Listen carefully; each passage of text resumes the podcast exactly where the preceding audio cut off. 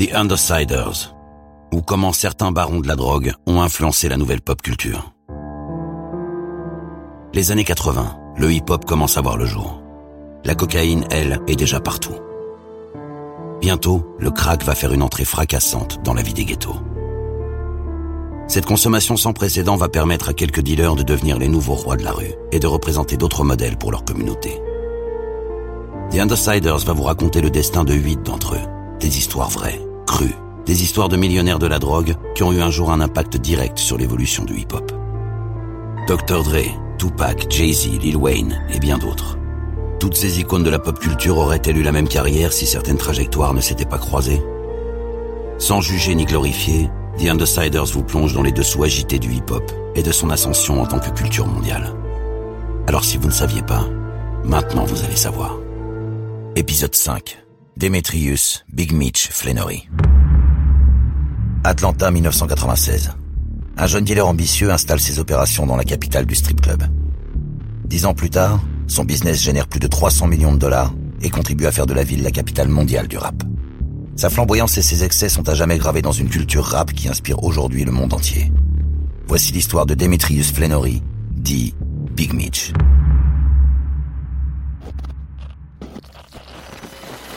Every entertainer, athlete, or whatever, everybody want to live like they're selling kilos. Demetrius Flannery naît le 21 juin 1968 à Cleveland, dans l'Ohio. Bien loin des familles monoparentales que connaissent la plupart de ses amis, Demetrius grandit dans un environnement stable, entouré de ses parents, son petit frère Terry et de sa sœur. Très jeune, sa famille va s'installer dans le sud-est de Détroit. Détroit, aussi appelé Motor City, est la capitale américaine de l'industrie automobile et offre de nombreux emplois à une main-d'œuvre toujours plus demandeuse.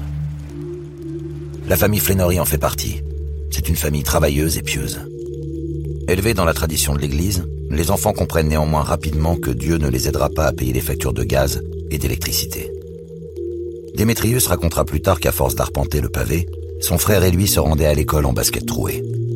Un quotidien de galère classique qui va sérieusement se compliquer. Un matin comme les autres, le facteur dépose une lettre d'huissier. Le coup près tombe. La famille doit régler 7500 dollars d'arriérés de facture dans le mois si elle ne veut pas être expulsée.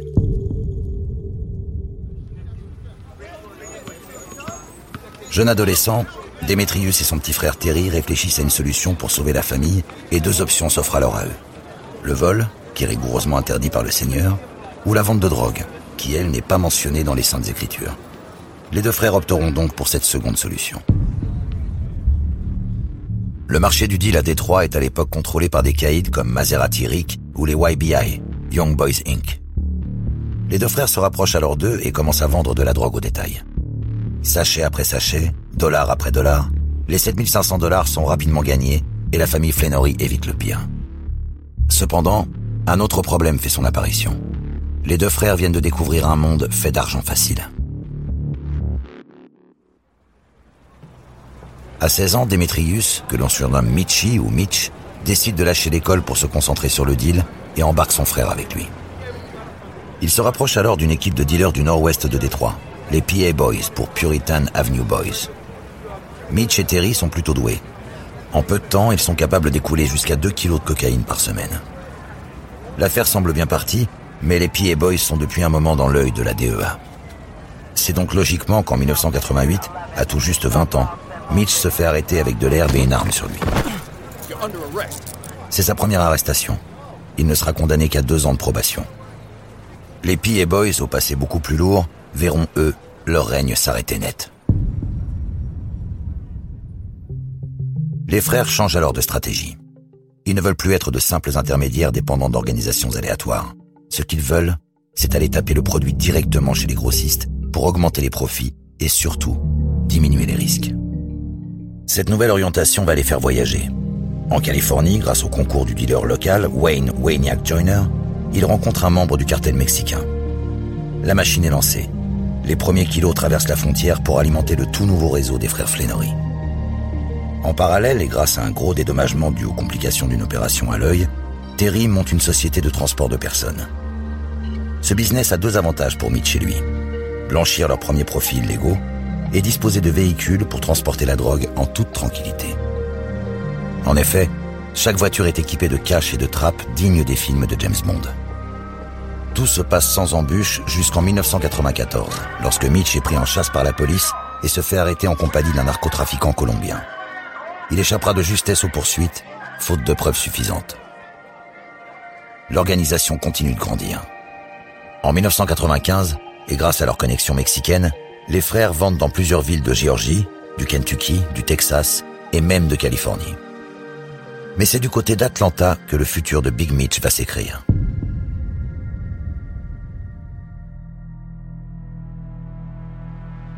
En 1996, la ville s'apprête à recevoir les Jeux Olympiques et souhaite absolument nettoyer les rues avant l'arrivée des caméras du monde entier. C'est ainsi qu'une grosse équipe de dealers, les Miami Boys, est mise hors d'état de nuire. Gros pourvoyeurs de cocaïne dans la région, les Miami Boys laissent un vide. Et si la nature a horreur du vide, il faut croire que Big Mitch aussi, puisqu'il profite de cette opportunité pour faire grossir son réseau au centre d'un des plus gros carrefours des États-Unis. Pour mieux s'assurer du succès de sa nouvelle plaque tournante, il s'installe personnellement à Atlanta. Si Atlanta est un gros marché pour la cam, elle est aussi riche en divertissement puisqu'elle est considérée comme la capitale mondiale des strip clubs dont Big Mitch est un grand amateur. En 1996, alors qu'il sort du célébrissime Magic City, Mitch est arrêté et accusé de coups et blessures envers un client. Il y aurait balancé une bouteille au visage. Une nouvelle fois, faute de preuves, Big Mitch s'en sort indemne. Mais l'année 1996 s'annonce chaude pour les deux frères. Des membres de leur organisation se font arrêter par des agents civils lors d'une transaction bidon. Un peu plus tard, lors d'une descente de police, d'autres agents saisiront près de 250 000 dollars, auxquels s'ajouteront 500 000 dollars saisis chez la copine de Terry, le frère de Big Mitch. Enfin, pour couronner le tout, Big Mitch est suspecté par la DEA d'avoir abattu un ancien dealer devenu informateur pour la police d'Atlanta. Mais il s'en sort encore et toujours. C'en est trop pour les frères qui sentent que la partie risque de prendre fin. Ils décident à nouveau de se réorganiser. Terry va rester à LA pour gérer l'approvisionnement avec le Mexique. Big Mitch, lui, s'occupe de la distribution depuis sa nouvelle villa à Atlanta, appelée aussi la White House. Big Mitch va faire ça si bien que sa petite organisation fait de plus en plus parler d'elle à Atlanta. Belle voiture, virée en club, son crew s'affiche désormais sous l'acronyme BMF pour Black Mafia Family ou Big Mitch Flannery, au choix.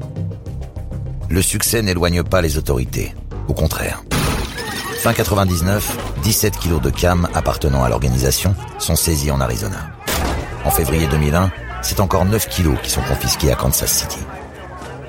Mais le modèle créé par les deux frères fonctionne, puisqu'à chaque fois, la police n'arrive pas à remonter jusqu'à eux. I didn't talk on the phone uh, about nothing. Malgré les coups durs, l'organisation, construite comme une famille, compte maintenant 500 membres regroupés dans 11 États à travers tout le pays. Si la méthodologie ultra rodée est gage de leur succès, c'est surtout les prix compétitifs et la qualité de leurs produits qui assurent la réussite de la BMF. Leur cocaïne, surnommée Hummer en référence au véhicule de l'armée, est pure à 90%. Achetée au cartel mexicain pour environ 9000 dollars le kilo, elle est revendue 17 000 dollars à des semi-grossistes. C'est ainsi que 8000 dollars de bénéfices par kilo vendu tombent dans les poches de l'organisation. Et quand on sait que la BMF en écoule près de 600 kilos par mois, soit près de 5 millions de dollars, tout semble montrer que Big Mitch est devenu le PDG d'une entreprise des plus profitables. Work hard, play hard, comme dit l'adage. Et Big Mitch n'est pas du genre à la jouer modeste quand il s'agit de célébrer son succès. Quand il sort à Atlanta, cela doit se voir et se savoir. Big Mitch débarque dans les strip clubs de la ville avec une vingtaine de ses compères, parfois 50, tous arborant des t-shirts siglés BMF. Une fois à l'intérieur, le show peut commencer. L'équipe commande les champagnes les plus chers et jette d'énormes liasses de dollars sur les stripteaseuses. À tel point que les danseuses utilisent des sacs poubelles pour ramasser les billets qui gisent au sol à chaque fin de soirée, sous les yeux incrédules des autres clients. Un cérémonial qui se répète toutes les semaines, inlassablement. Très vite, le bouche à oreille dira que Big Mitch et la BMF font littéralement pleuvoir des billets en boîte de nuit. L'expression Make It Rain, reprise ensuite par de nombreux rappeurs, sera ainsi popularisée pour imager les excès de générosité de Big Mitch. Et ce n'est que le début. L'argent et le sentiment de pouvoir qui va avec vont vite pousser Big Mitch à multiplier les excentricités. Comme le jour où il invitera 300 de ses amis à Cancun. Big Mitch réserve un Boeing 747 entier pour lui et ses convives. Dealers, rappeurs, stripteaseuses, tout ce beau monde est réuni dans les airs. Pendant le vol, Big Mitch fera même le steward en distribuant des bouteilles de cristal aux voyageurs. On raconte aussi qu'il demande au capitaine de piloter l'avion. Oui, car après tout, c'est lui qui paye. Sur place, la folie continue. Mitch réserve un resort entier pour ses invités qui passeront une semaine entière à faire la fête en club. Mais la nuit, les tensions se font plus intenses. Le 11 novembre 2003, alors qu'une partie de la BMF se trouve sur le parking du club Chaos à Atlanta, une altercation éclate entre Big Mitch et Anthony Wolf Jones. Wolf est le garde du corps de Sean Puffy Combs, alias Puff Daddy. Pourtant, Big Mitch et lui se connaissent et entretiennent des relations plutôt amicales. Mais cette nuit-là, le ton monte au sujet d'une ex de Wolf. Mitch, accompagné d'un homme de main nommé Bull, échangeront quelques mots avec Wolf, lui aussi accompagné. L'embrouille monte alors d'un cran quand des coups de feu retentissent sur le parking. Bull est touché au pied, Big Mitch aux fesses. Dans le camp adverse, le bilan est plus lourd. L'ami de Wolf meurt sur le coup. Anthony Wolf reçoit plusieurs balles au niveau de la poitrine et perd beaucoup de sang. Il est emmené à l'hôpital dans un état très grave. Il décède quelques heures plus tard.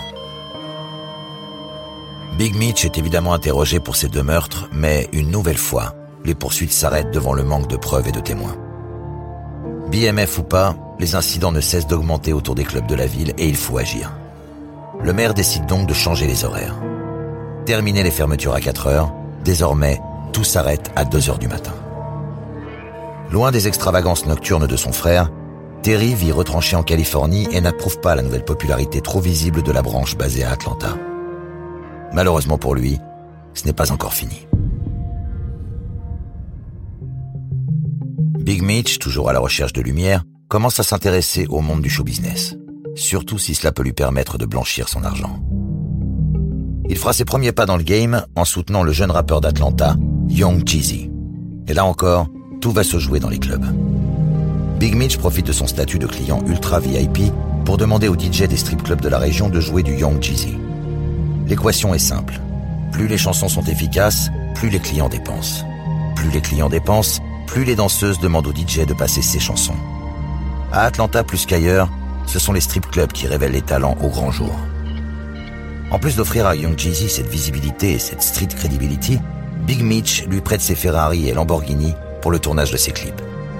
En retour, Young Jeezy dédicace le nom de Mitch et de la BMF dans ses morceaux et ses interviews. En 2004, Big Mitch franchit le pas. Il lance le label BMF Entertainment, ainsi qu'un magazine lifestyle appelé The Juice. Et bien évidemment pour le lancement, il se mettra lui-même sur la couverture. De manière assez inattendue, Young Jeezy ne signe pas chez BMF, mais choisit Def Jam et son iconique président, Jay-Z. Jay-Z a suivi le buzz Young Jeezy à Atlanta. Il faut dire qu'un rappeur qui vend des milliers de mixtapes, roule en Ferrari dans les rues et arrose les danseuses de centaines de dollars chaque week-end, ça ne passe pas vraiment inaperçu. D'autant qu'à partir de 2004-2005, Atlanta devient vraiment la nouvelle place forte du rap US. La crunk music et surtout la trap music, défendue par Jeezy, commence à dominer les charts. On peut définir la trap comme un style de rap typique du sud des États-Unis. Grosse basse, gros sub et boîte à rythme 808. C'est aussi au niveau des textes que la donne change. On y parle des trap house et de ce qui s'y passe. Fabrication du crack, deal, embrouille, le tout vécu avec arrogance et mépris de l'autorité. Le premier artiste signé par Big Mitch est un jeune rappeur de Los Angeles, très proche de BMF, le prénommé Blue Da Vinci. La patte de Big Mitch va se sentir très vite. Proche de nombreux rappeurs stars, il réussit à faire participer Fabulous ou encore Young Jeezy au premier projet de son poulain. Big Mitch veut montrer qu'il faut désormais compter avec lui. Pour cela, il achète un immense billboard à la sortie de l'aéroport d'Atlanta. On peut y lire The World is BMF, comme un clin d'œil à peine déguisé au film Scarface. BMF devient une marque. Trois lettres qui se retrouvent sur des chaînes en diamant, tatouées sur les avant-bras ou portées fièrement sur des t-shirts, d'Atlanta à Los Angeles. Big Mitch croise désormais les autres poids lourds de l'industrie. Comme le jour où il rencontre Jay-Z à Brooklyn sur le tournage du premier single de Young Jeezy, featuring Akon, Soul Survivor. Sur place, c'est à celui qui brillera le plus, face aux nombreuses stars du rap qui sont présentes. Cameron est là avec sa clique Dipset, Lil Wayne est venu au volant de sa Ferrari rouge, Calvin Becott, alias Calvin Klein, caïd des années 80 et manager d'Akon, est également présent. Mais Jay-Z soigne particulièrement son entrée. Il arrive au volant de la première Mercedes Maybach vendue aux États-Unis. Une voiture à 300 000 dollars qui ne laisse personne indifférent. Big Mitch, lui, n'est pas en reste puisqu'il arrive non pas avec une, mais deux Maybach. Et hasard ou pas, elle bloque l'accès au lieu de tournage à Jay-Z. Ce concours de dollars affirme un peu plus la position de Big Mitch et fait comprendre à tout le monde que l'industrie ne peut plus l'ignorer. BMF et Big Mitch deviennent une organisation mafieuse diversifiée, présente dans les rues, les clubs et maintenant dans l'industrie du rap. Big Mitch, tel un gourou, adore se mettre en scène. Lors des interviews des caméras le suivent en club, en concert ou bien dans ses garages remplis de voitures hors de prix. Son lifestyle fascine la rue. You know what I'm saying? And we can't be stopped. I don't see nobody stop. I don't see none to come after us either. None. I don't nobody. I never do this again. Cause this many niggas and this much money can't get along and stay together. Gonna fall out over girls or something. We don't fall out over no girls. Big Mitch a clairement un problème avec la mesure. Pour ses 36 ans, il organise une immense fête au club Compound à Atlanta. Le thème de la soirée, la jungle. Autant dire que Big Mitch fait ça bien. Il ramène des éléphants, des lions et des zèbres dans la boîte pour une facture de plus de 100 000 dollars. Et pour être bien sûr que personne n'oubliera cette soirée, Big Mitch offre une bouteille de champagne Perrier Jouette ou Cristal Redoreur à chaque invité. BMF brille tellement que les autorités ne peuvent plus rester les bras croisés. Une force spéciale est créée, composée de la DEA, de l'ATF, le Bureau Alcohol Tobacco Firearms, de la High Intensity Drug Trafficking Areas et de l'Atlanta Police Department. Elle est mise en place avec un seul objectif, faire tomber Big Mitch et son organisation. Et le travail commun commence à payer. En juillet 2005, Terry, le frère de Mitch, sera arrêté dans l'Illinois lors d'un contrôle routier. Il porte sur lui quelques 4 millions de dollars de bijoux. Mais Terry a une excuse. Ces bijoux sont destinés à Young Jeezy pour un shooting photo. Peu convaincus, les autorités saisissent les bijoux et utilisent cette première preuve pour monter un dossier de blanchiment d'argent. Très vite, deux autres noms apparaissent dans le dossier. Jacob Arabo, alias Jacob the Jeweler, bijoutier des stars comme 50 Cent ou David Beckham. Et Damon Thomas, premier mari de la star de télé Kim Kardashian, future Madame Kenny West. Les affaires commencent à s'assombrir et les taux se resserrent. Car côté musique, l'organisation BMF fait encore parler d'elle, mais plus pour ses productions. Tout commence par un clash entre rappeurs. Rien d'exceptionnel. D'un côté, Radrick Davis, alias Gucci Mane, jeune talent prometteur d'Atlanta. De l'autre, le rappeur préféré de Big Mitch, Young Jeezy. Gucci Mane et Young Jeezy se connaissent bien. Ils ont même collaboré ensemble sur le hit So Icy. Mais après une embrouille d'ego qui escalade rapidement, Young Jeezy propose 10 000 dollars à quiconque lui ramènera la chaîne en diamant de Gucci Mane. Évidemment, il trouva des volontaires. Un soir, cinq gars s'introduisent chez Gucci Mane pour voler la fameuse chaîne. Gucci Mane, qui a bien intégré le second amendement, prend son gun et tire sur les intrus pour défendre sa propriété. Bilan, un mort. Gucci Mane est interrogé par la TF, le FBI et la DEA, qui veulent savoir pourquoi un homme est mort, mais surtout pour le questionner sur les agissements de la BMF. Gucci Mane ne lâche pas un mot. Omerta de la rue oblige. Son avocat réussit même à prouver la légitime défense. Gucci Mane, alias Guwap, est libre. Du côté de Big Mitch, les affaires vont sérieusement se compliquer en 2005. Après de longues opérations de surveillance et d'écoute téléphonique, un des pontes de la BMF, Omari O'Dog McCree, tombe pour trafic de drogue. C'est le premier d'une longue liste. En août 2006, il plaide coupable et prend une peine de 15 ans de prison. Pour réduire sa peine, il va coopérer un temps avec les autorités pour expliquer le mode opératoire de l'organisation et désigner les différents responsables. Les têtes commencent à tomber. 47 membres de la BMF sont arrêtés en octobre. La police saisit 635 kilos de cocaïne et 14 millions de dollars d'actifs. Évidemment, les deux frères ne font pas exception. Terry est appréhendé dans une magnifique villa en banlieue de Saint-Louis. Big Mitch, lui, se fait arrêter dans sa maison à 1 million de dollars à Frisco, au Texas. La famille explose, touchée à la tête.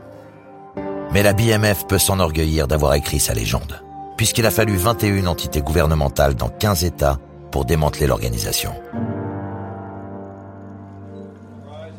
Les procès commencent en février 2006 et la liste des peines est longue. 15 ans pour Jeffrey Lear, gros bonnet de l'organisation, et 5 ans pour sa copine. Prison à vie pour Tremaine Kiki Graham, caïd et aussi gendre du maire d'Atlanta. Son passé de bon joueur de basket universitaire pousse même les enquêteurs à interroger des joueurs pros comme Charles Barkley et Michael Jordan, ami du gangster. Trois ans de prison pour Bull, présent avec Big Mitch lors de la fusillade sur le parking. Il plaide coupable pour trafic de drogue. 15 ans pour J-Bo, le bras droit de Big Mitch, qui plaide lui aussi coupable. Les artistes ne sont pas épargnés. Le rappeur Blue Da Vinci, signé chez BMF Entertainment, prend 5 ans. Et Jacob the Jeweler, cité dans l'affaire de blanchiment des bijoux de Terry, prend 2 ans et demi et 50 000 dollars d'amende. Au total, ce sont 32 membres qui plaident coupables des charges retenues contre eux. En parallèle, les arrestations continuent. En 2007, on compte près de 150 membres traînés devant les tribunaux, auxquels il faut ajouter 13 villas et 35 voitures de luxe saisies. Big Mitch et Terry sont inculpés de plusieurs chefs d'accusation, dont le CCE, Continuing Criminal Enterprise, la possession de drogue et le blanchiment d'argent. À lui seul, le Continuing Criminal Enterprise peut leur valoir une peine de prison à vie. Les enquêteurs pensent alors pouvoir acheter Terry. Ils lui proposent 20 ans de réclusion en échange d'aveux complets sur son frère. Terry ne les laisse même pas finir leur phrase. Sa réponse est sans appel. Jamais de la vie. Comme à leur début, lorsqu'ils devaient trouver une solution pour payer les huissiers, deux choix s'offrent aux frères Flannery. Aller jusqu'au procès et risquer la peine maximale, ou plaider coupable et négocier des peines aménagées. Les frères ne savent pas si la justice a des témoins directs pouvant les impliquer. Pourtant, devant la menace de prison à vie, ils décident de plaider coupable et de négocier une peine plus courte. Le 29 novembre 2007, Terry Flannery et Demetrius Flannery, alias Big Mitch, sont condamnés à 30 ans de prison chacun. Big Mitch est âgé de 39 ans. Il sera incarcéré au pénitencier d'Atlanta, Terry à celui de Pollock en Louisiane. Séparé depuis cette décision de justice, Terry aura ces quelques mots pour son frère.